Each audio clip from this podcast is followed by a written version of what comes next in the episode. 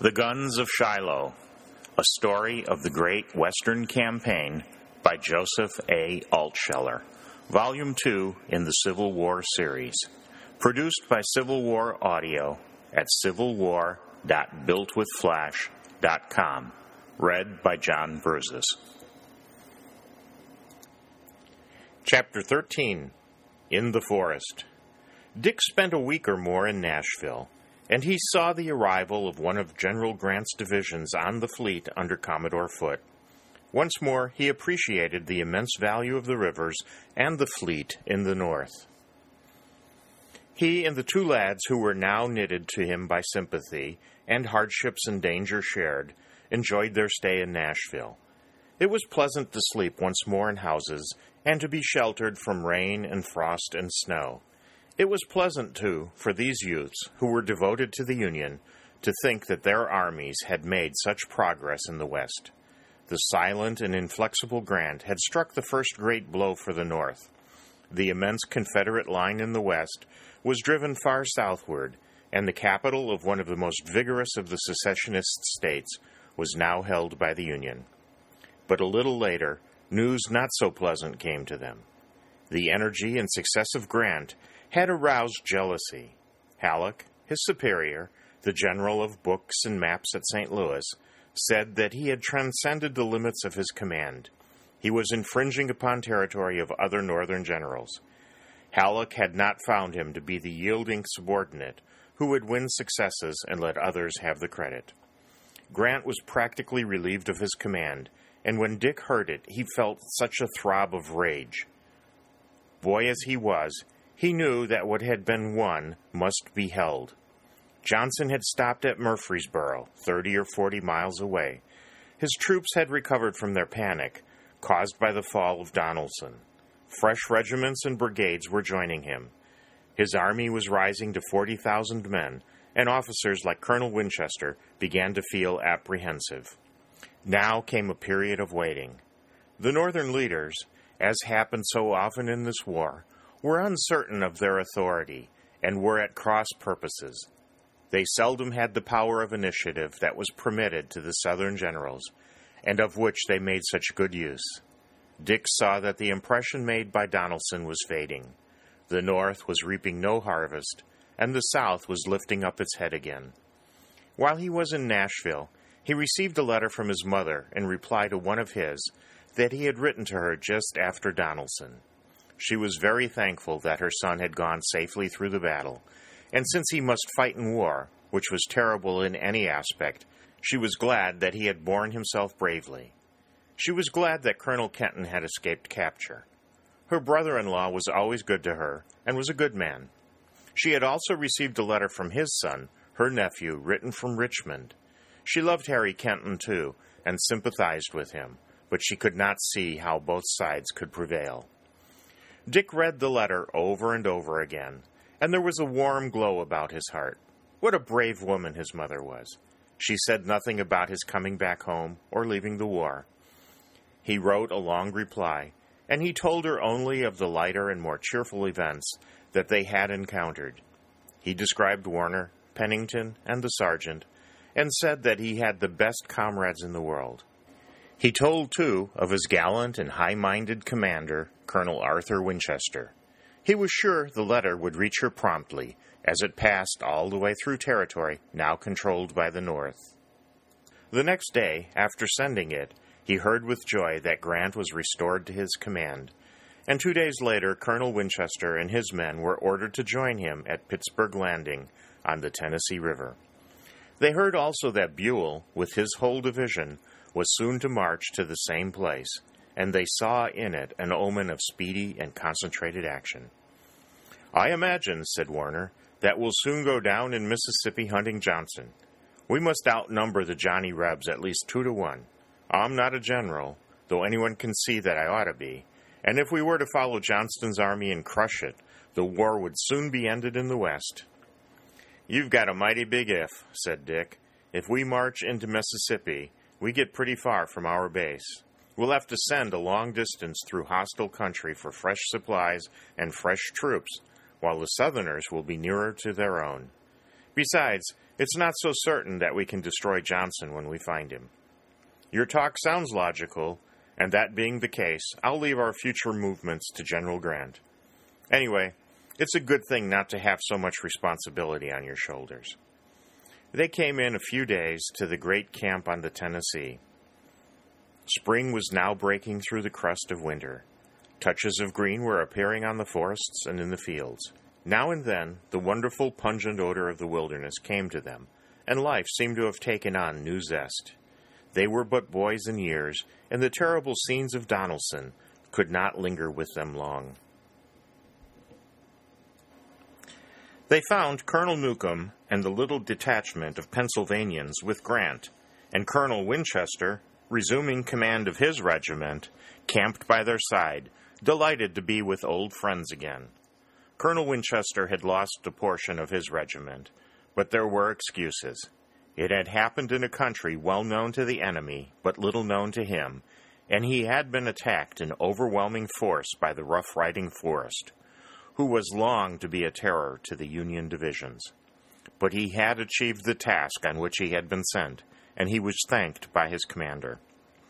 Dick, as he went on many errands or walked about in the course of his leisure hours with his friends, watched with interest the growth of a great army. There were more men here upon the banks of the Tennessee than he had seen at Bull Run. They were gathered full 40,000 strong, and General Buell's army also, he learned, had been put under command of General Grant and was advancing from Nashville to join him. Dick also observed with extreme interest the ground upon which they were encamped and the country surrounding it. There was the deep Tennessee, still swollen by spring rains upon the left bank on which they lay, with the stream protecting one flank. In the river were some of the gunboats which had been of such value to Grant.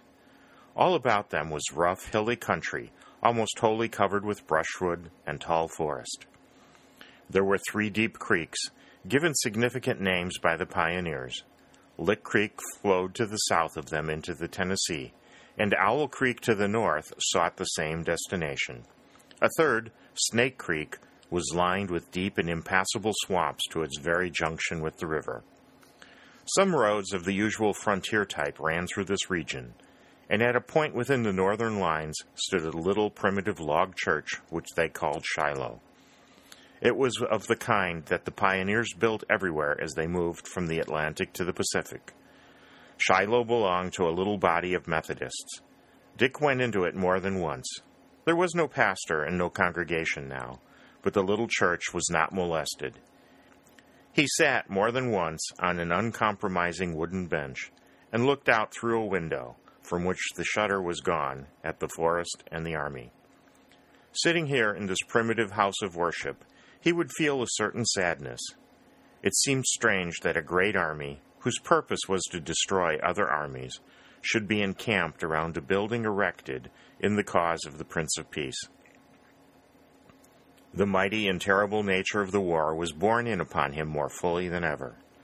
But optimism was supreme among the soldiers.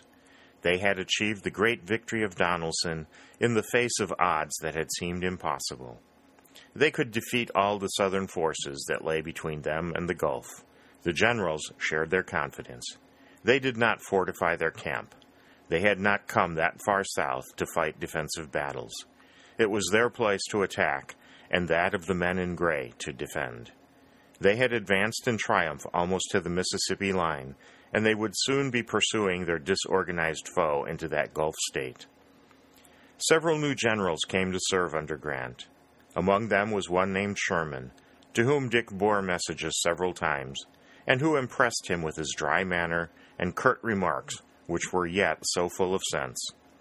It was Sherman's division, in fact, that was encamped about the little church, and Dick soon learned his opinions. He did not believe that they would so easily conquer the South. He did not look for any triumphal parade to the Gulf. In the beginning of the war, he had brought great enmity and criticism upon himself by saying that 200,000 men at least would be needed at once to crush the Confederacy in the West alone. And yet, it was to take more than ten times that number, four bitter years, to achieve the task in both East and West. But optimism continued to reign in the Union Army. Buell would arrive soon with his division, and then, 70,000 strong, they would resume their march southward, crushing everything. Meanwhile, it was pleasant while they waited. They had an abundance of food. They were well sheltered from the rains.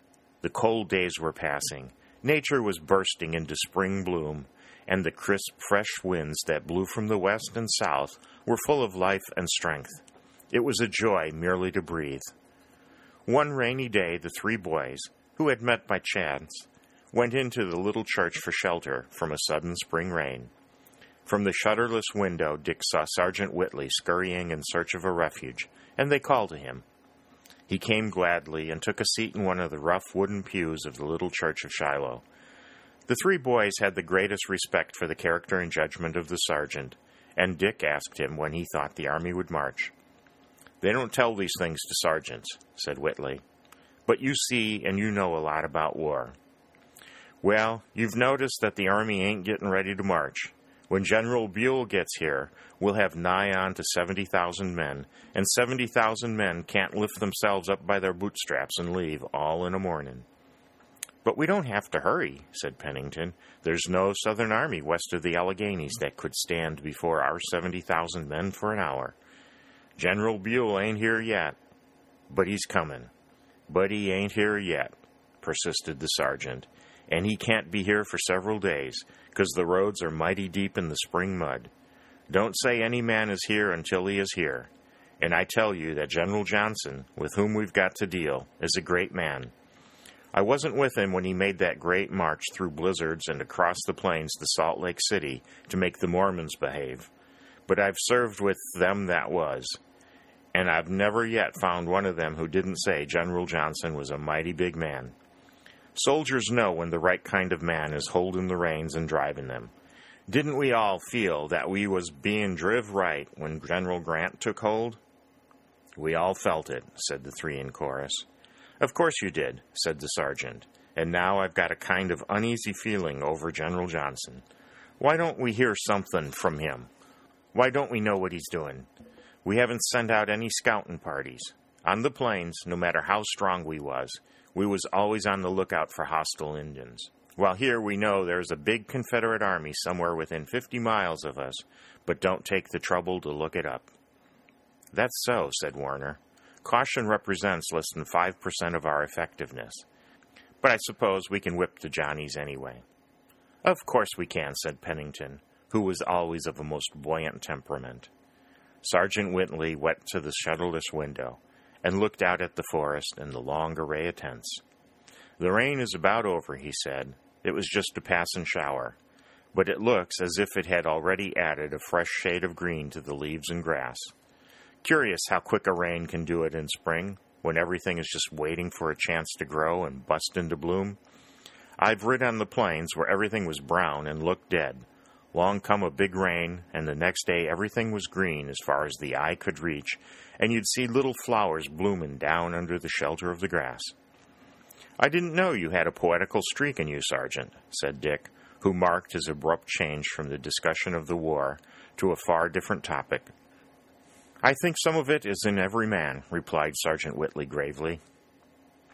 I remember once that when we had finished a long chase after some northern Cheyennes through mighty rough and dry country, we came to a little valley, a kind of pocket in the hills, fed by a fine creek, running out of the mountains on one side into the mountains on the other.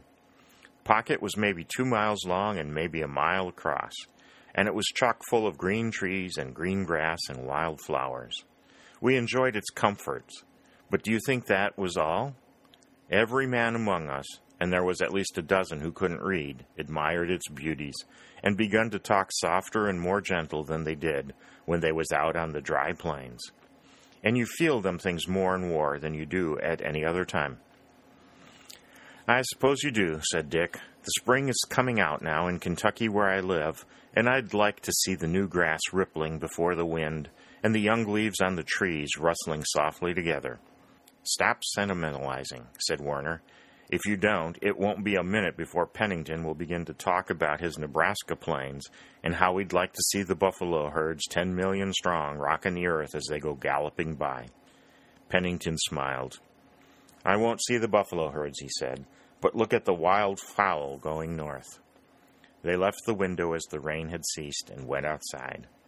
All this region was still primitive and thinly settled, and now they saw flocks of wild ducks and wild geese winging northward.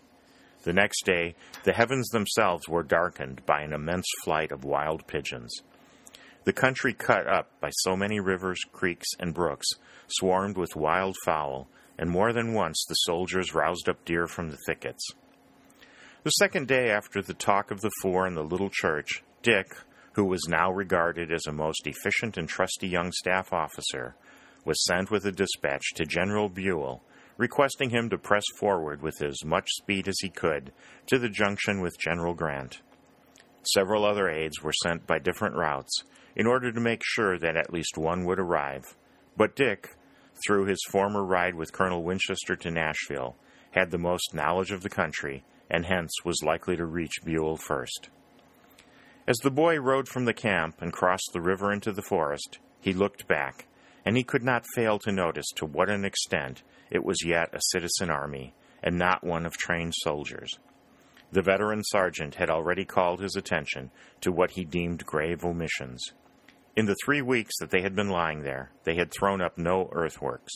Not a spade had touched the earth, nor was there any other defense of any kind.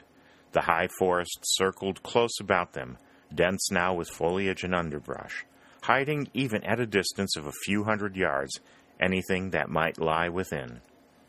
The cavalry in these three weeks had made one scouting expedition, but it was slight and superficial, resulting in nothing. The generals of divisions posted their own pickets separately, leaving numerous wide breaks in the line, and the farmer lads, at the change of guard, invariably fired their rifles in the air to signify the joy of living and because it was good to hear the sound.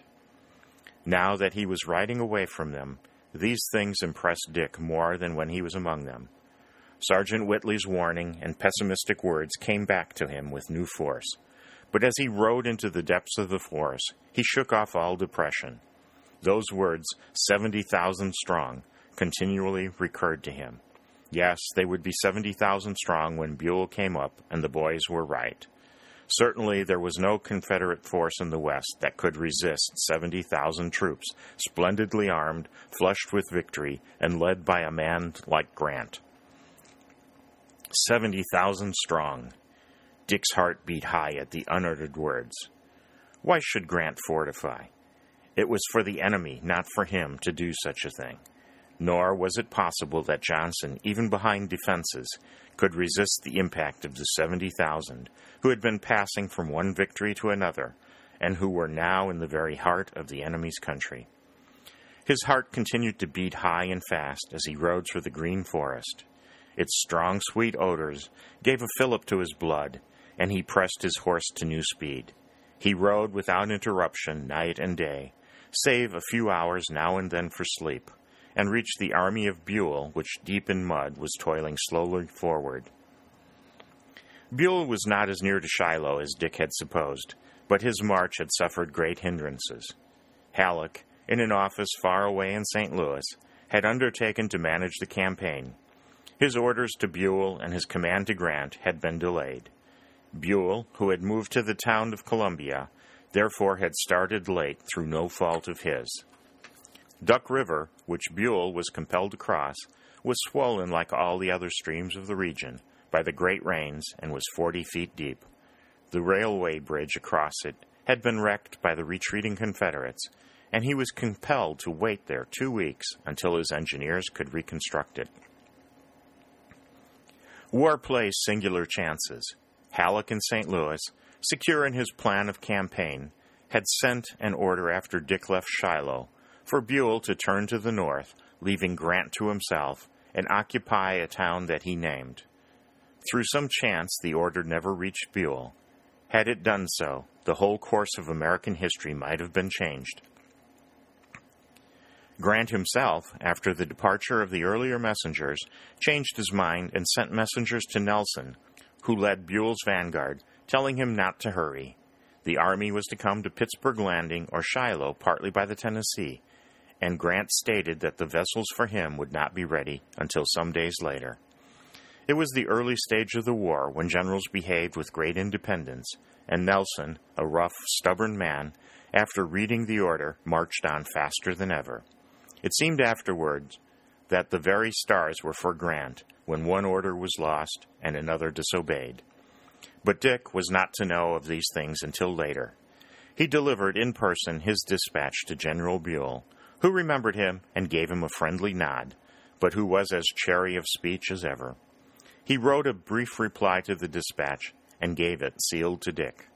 The letter I hand you, he said, merely notifies General Grant that I have received his orders and will hurry forward as much as possible. If, on your return journey, you should deem yourself in danger of falling into the hands of the enemy, destroy it at once. Dick promised to do so, saluted, and retired. He spent only two hours in General Buell's camp, securing some fresh provisions to carry in his saddlebags, and allowing his horse a little rest. Then he mounted and took as straight a course as he could for General's camp at Pittsburgh Landing. The boy felt satisfied with himself. He had done his mission quickly and exactly, and he would have a pleasant ride back. On his strong, swift horse, and with a good knowledge of the road, he could go several times faster than Buell's army. He anticipated a pleasant ride. The forest seemed to him to be fairly drenched in spring. Little birds, flaming in color, darted among the boughs, and others, more modest in garb, poured forth a full volume of song. Dick, sensitive to sights and sounds, hummed a tune to himself. It was the thundering song of the sea that he had heard Samuel Jarvis sing in the Kentucky mountains. They bore him away when the day had fled, and the storm was rolling high, and they laid him down in his lonely bed by the light of an angry sky. The lightning flashed, and the wild sea lashed, the shore with its foaming wave, and the thunder passed on the rushing blast as it howled o'er the rover's grave. He pressed on, hour after hour, through the deep woods, meeting no one, but content. At noon, his horse suddenly showed signs of great weariness, and Dick, remembering how much he had ridden him over muddy roads, gave him a long rest. Besides, there was no need to hurry. The Southern Army was at Corinth, in Mississippi, three or four days' journey away, and there had been no scouts or skirmishers in the woods between. After a stop of an hour, he remounted and rode on again, but the horse was still feeling his great strain, and he did not push him beyond a walk. He calculated that nevertheless he would reach headquarters not long after nightfall, and he went along gaily, still singing to himself. He crossed the river at a point above the army, where the Union troops had made a ferry, and then turned toward the camp. About sunset, he reached a hill from which he could look over the forest and see under the horizon faint lights that were made by Grant's campfires at Pittsburgh Landing. It was a welcome sight. He would soon be with his friends again, and he urged his horse forward a little faster. Halt! cried a sharp voice from the thicket. Dick faced about in amazement and saw four horsemen in gray riding from the bushes. The shock was as great as if he had been struck by a bullet, but he leaned forward on his horse's neck, kicked him violently with his heels, and shouted to him. The horse plunged forward at a gallop. The boy, remembering General Buell's instructions, slipped the letter from his pocket and in the shelter of the horse's body dropped it to the ground, where he knew it would be lost among the bushes and in the twilight. Halt! was repeated more loudly and sharply than ever. Then a bullet whizzed by Dick's ear, and a second pierced the heart of his good horse. He tried to leap clear of the falling animal, and succeeded, but he fell so hard among the bushes that he was stunned for a few moments. When he revived and stood up, he saw four horsemen in gray looking curiously at him. "'Twould have been cheaper for you to have stopped when we told you to do it," said the one in a whimsical tone. Dick noticed that the tone was not unkind. It was not the custom to treat prisoners ill in this great war. He rubbed his left shoulder on which he had fallen, and which still pained him a little. I didn't stop, he said, because I didn't know that you would be able to hit either me or my horse in the dusk. I suppose from your way of looking at it, you were right to take the chance, but you've learned now that we Southern men are tolerable good sharpshooters. I knew it long ago, But what are you doing here, right in the jaws of our army? They might close on you any minute with a snap. You ought to be with your own army at Corinth. Dick noticed that the men looked at one another, and there was a silence for a moment or two. Young fellow, resumed the spokesman, you was comin' from the direction of Columbia, and your horse, which I'm sorry to say we had to kill, looked as if he was clean tuckered out. I judge that you be bearing a message from Buell's army to Grant's. You mustn't hold me responsible for your judgment, good or bad. No, I reckon not. But say, young fellow, do you happen to have a chaw of tobacco in your clothes? If I had any, I'd offer it to you, but I never chew. The man sighed. Well, maybe it's a bad habit, he said, but it's a powerful grippin'. I'd give a heap for a good twist of old Kentucky. Now we're going to search you, and it ain't worthwhile to resist, because we've got you where we want you, as the dog said to the coon when he took him by the throat. We're looking for letters and dispatches, because we're sure you come from Buell, but if we should run across any tobacco, we'll have to help ourselves to it. We ain't no robbers, because in times like these it ain't no robbery to take tobacco. Dick noticed that while they talked, one of the men never ceased to cover him with a rifle. They were good humored and kindly, but he knew they would not relax an inch from their duty. All right, he said, go ahead. I'll give you a good legal title to everything you may find. He knew that the letter was lying in the bushes within ten feet of them, and he had a strong temptation to look in that direction and see if it was securely hidden as he thought, but he resisted the impulse. Two of the men searched him rapidly and dexterously, and much to their disappointment found no dispatch. You ain't got any writing on you, that's sure, said the spokesman. I'd expected to find a paper, and I had a lingering hope, too, that we might find a little tobacco on you, despite what you said. You don't think I'd lie about the tobacco, do you?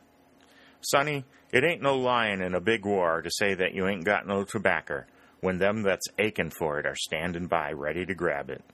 If you had a big diamond hid about you, and a robber was to ask you if you had it, you'd tell him no, of course. I think, said Dick, that you must be from Kentucky. You've got our accent. I surely am, and I'm a longer way from it than I like.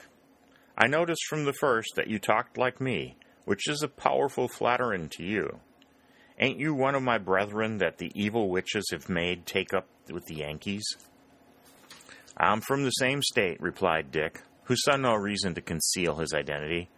My name is Richard Mason, and I'm an aide on the staff of Colonel Arthur Winchester, who commands a Kentucky regiment in General Grant's army. I've heard of Colonel Winchester, the same that got a part of his regiment cut up so bad by Forrest. Yes, we did get cut up. I was there, confessed Dick a little reluctantly. Don't feel bad about it. It's likely to happen to any of you when Forrest is around. Now, since you've introduced yourself so nice, I'll introduce myself. I'm Sergeant Robertson in the Orphan Brigade. It's a Kentucky brigade, and it gets its nickname because it's made of boys so young that they call me Grandpa, though I'm only 44. These other three are Bridge, Perkins, and Connor, just plain privates. The three just plain privates grinned. What are you going to do with me? asked Dick. We're going to give you a pleasant little ride. We killed your horse, for which I apologize again, but I've got a good one of my own, and you'll jump up behind me. A sudden spatter of rifle fire came from the direction of the northern pickets. Them sentinels of yours have funny habits, said Robertson, grinning. Just bound to hear their guns go off. They're changing the guard now. How do you know that? asked Dick. Oh, I know a heap. I'm a terrible wise man, but being so wise I don't tell all I know or how I happen to know it. Hop up, Sonny. Don't you think I'll be a lot of trouble to you? said Dick, riding behind you thirty or forty miles to your camp. The four men exchanged glances, and no one answered. The boy felt a sudden chill, and his hair prickled at the roots. He did not know what had caused it, but surely it was a sign of some danger. The night deepened steadily as they were talking. The twilight had gone long since. The last afterglow had faded. The darkness was heavy with warmth. The thick foliage of spring rustled gently. Dick's sensation that something unusual was happening did not depart.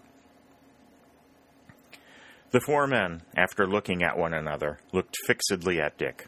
Sonny, said Robertson, you ain't got no call to worry about our troubles. As I said, this is a good, strong horse of mine, and it will carry us just as far as we go and no further. It was an enigmatical reply, and Dick saw that it was useless to ask them questions. Robertson mounted, and Dick, without another word, sprang up behind him. Two of the privates rode up close, one on either side, and the other kept immediately behind. He happened to glance back, and he saw that the man held a drawn pistol on his thigh. He wondered at such extreme precautions, and the ominous feeling increased.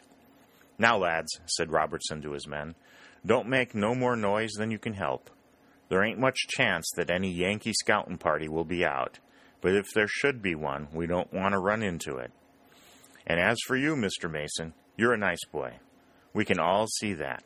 But just as sure as you let go with a yell or anything like it at any time or under any circumstances, you'll be dead the next. A sudden fierce note rang in his voice, and Dick, despite all his courage, shuddered. He felt as if a nameless terror all at once threatened not only him, but others. His lips and mouth were dry. Robertson spoke softly to his horse, and then rode slowly forward through the deep forest. The others rode with him, never breaking their compact formation and preserving the utmost silence. Dick did not ask another question.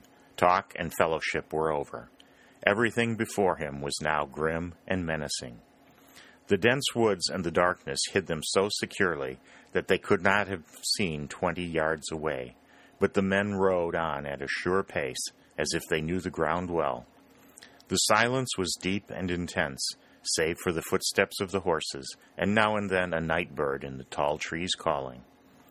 Before they had gone far, a man stepped from a thicket and held up a rifle. Four men from the Orphan Brigade with a prisoner, said Robertson. Advance with the prisoner, said the picket, and the four men rode forward. Dick saw to both left and right other pickets, all in the gray uniform of the South, and his heart grew cold within him. The hair on his head prickled again at its roots, and it was a dreadful sensation. What did it mean? Why these southern pickets within cannon shot of the northern lines? The men rode slowly on. They were in the deep forest, but the young prisoner began to see many things under the leafy canopy. On his right, the dim, shadowy forms of hundreds of men lay sleeping on the grass. On his left was a masked battery of great guns, eight in number. Further and further they went, and there were soldiers and cannon everywhere, but not a fire. There was no bed of coals, not a single torch gleamed anywhere. Not all the soldiers were sleeping, but those who were awake never spoke. Silence and darkness brooded over a great army in gray. It was as if they marched among 40,000 phantoms, row on row. The whole appalling truth burst in an instant upon the boy. The Southern army, which they had supposed was at Corinth, lay in the deep woods within cannon shot of its foe, and not a soul in all Grant's thousands knew of its presence there. And Buell was still far away, it seemed to Dick that for a little space his heart stopped beating. He foresaw it all the terrible hammer stroke at dawn, the rush of the fiery South upon her unsuspecting foe, and the cutting down of brigades before sleep was gone from their eyes. Not in vain had the South boasted that Johnston was a great general. He had not been daunted by Donelson.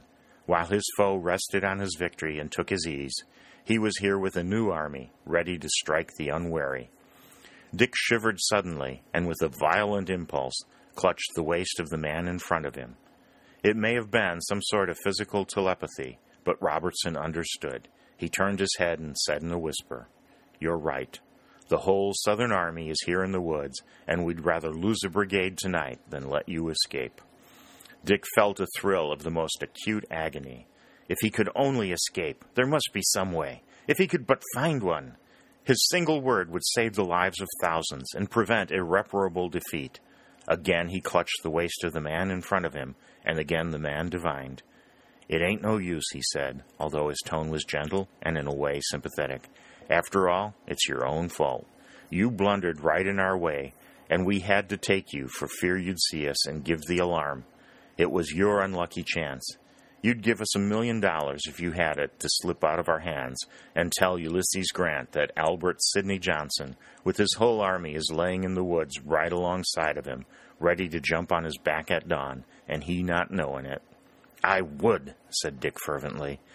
And so would I if I was in your place. Just think, Mr. Mason, that of all the hundreds of thousands of men in the northern armies, of all the 20 or 25 million people on the northern side, there's just one, that one a boy, and that boy you, who knows that Albert Sidney Johnston is here.